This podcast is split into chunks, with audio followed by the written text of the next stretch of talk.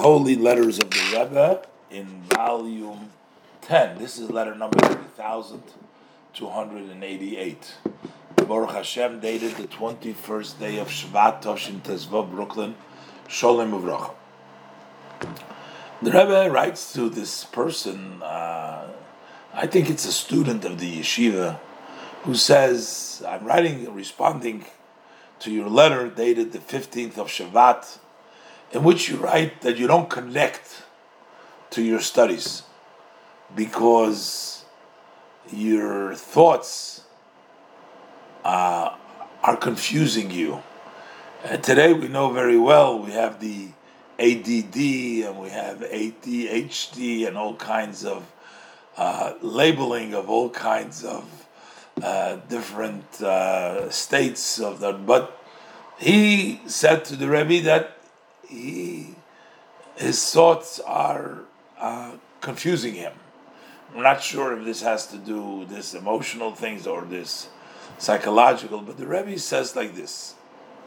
This is well known, it's known that every Jewish person has a letter in the Torah. Matter of fact, the name for Jews is Yisrael. Yisrael is a abbreviation of Yesh, Shishim, Ribui, Osios, La Torah. Yesh, there exists 60 times 10,000, 10, that's 600,000 letters in the Torah. Now, it, it, there's actually not that many letters. We explained that includes the uh, tagim, other explanations. The, the crowns are also considered.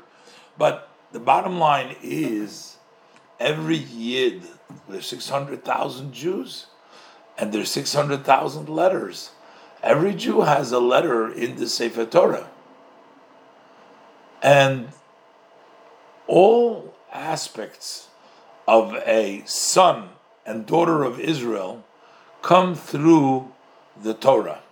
The Torah is the uh, pipeline for everything that comes through to every Jewish person.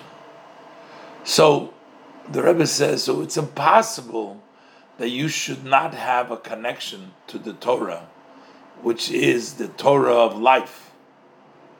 So when you say you don't connect, there's no such a thing as no connecting. Everybody is connected. We are all connected to the Torah. The problem is that the Yetzer Hara, evil inclination, that Melech Zokin Uchsil, they call him the old foolish king, comes up with a lot of foolish arguments. And he gotta, he obscures, he hides the truth. So he tells you, eh, you're not connected to Torah, don't bother.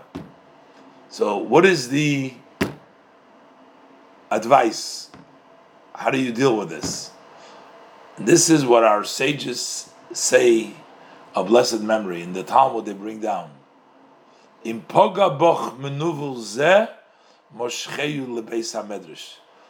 If this menuvul, meaning this terrible yetzer hara, comes to you, pull him into the beis medrash. I think I've told you already in the past. They tell a story about the Chafetz Chaim, Rabbi Yisrael Meir of Radin, the author of the Mishnah Berurah, and the Chafetz Chaim is a very well renowned about Lashon Hara, and, and, he was also very strong about Mashiach. The Rebbe uh, I quoted him a lot about the anticipation for the coming of Mashiach.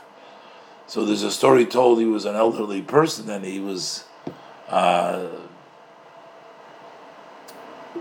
get, trying to get up in the morning, and the Yetzer Hara comes to see him, and he says to him, "Listen, you're an, an older person. Maybe sleep a little bit later. The Torah isn't going to run away. You learn an hour later. You get a little rest. You're old." So the Chafetz Chaim turns to him and says, "Well." You're even older than me. Why did you come so early in the morning? uh, to try to, you got to work right in the morning to try to get mixed up. So, what do you do if this manuval this Melech Zokin Chsil comes to, so drag him into the beis medrash, to the story hall. The Rebbe says if you put an effort in your study with diligence, with being studious, God, the blessed Hashem, will succeed you. And the Rebbe says for sure your study should be in a pure way by first having the service of davening, using a mikvah that purifies, and the study of the soul of Torah, which is the inner part of Torah, the teaching of Chassidus, with a blessing. So the Rebbe says, you gotta force him into the beis medrash, put in effort in study Torah, daven properly, use the mikveh, study Chassidus, the soul of Torah, and then you'll succeed. The Rebbe concludes with a blessing and this is in the name of the Rebbe by the uh, secretary.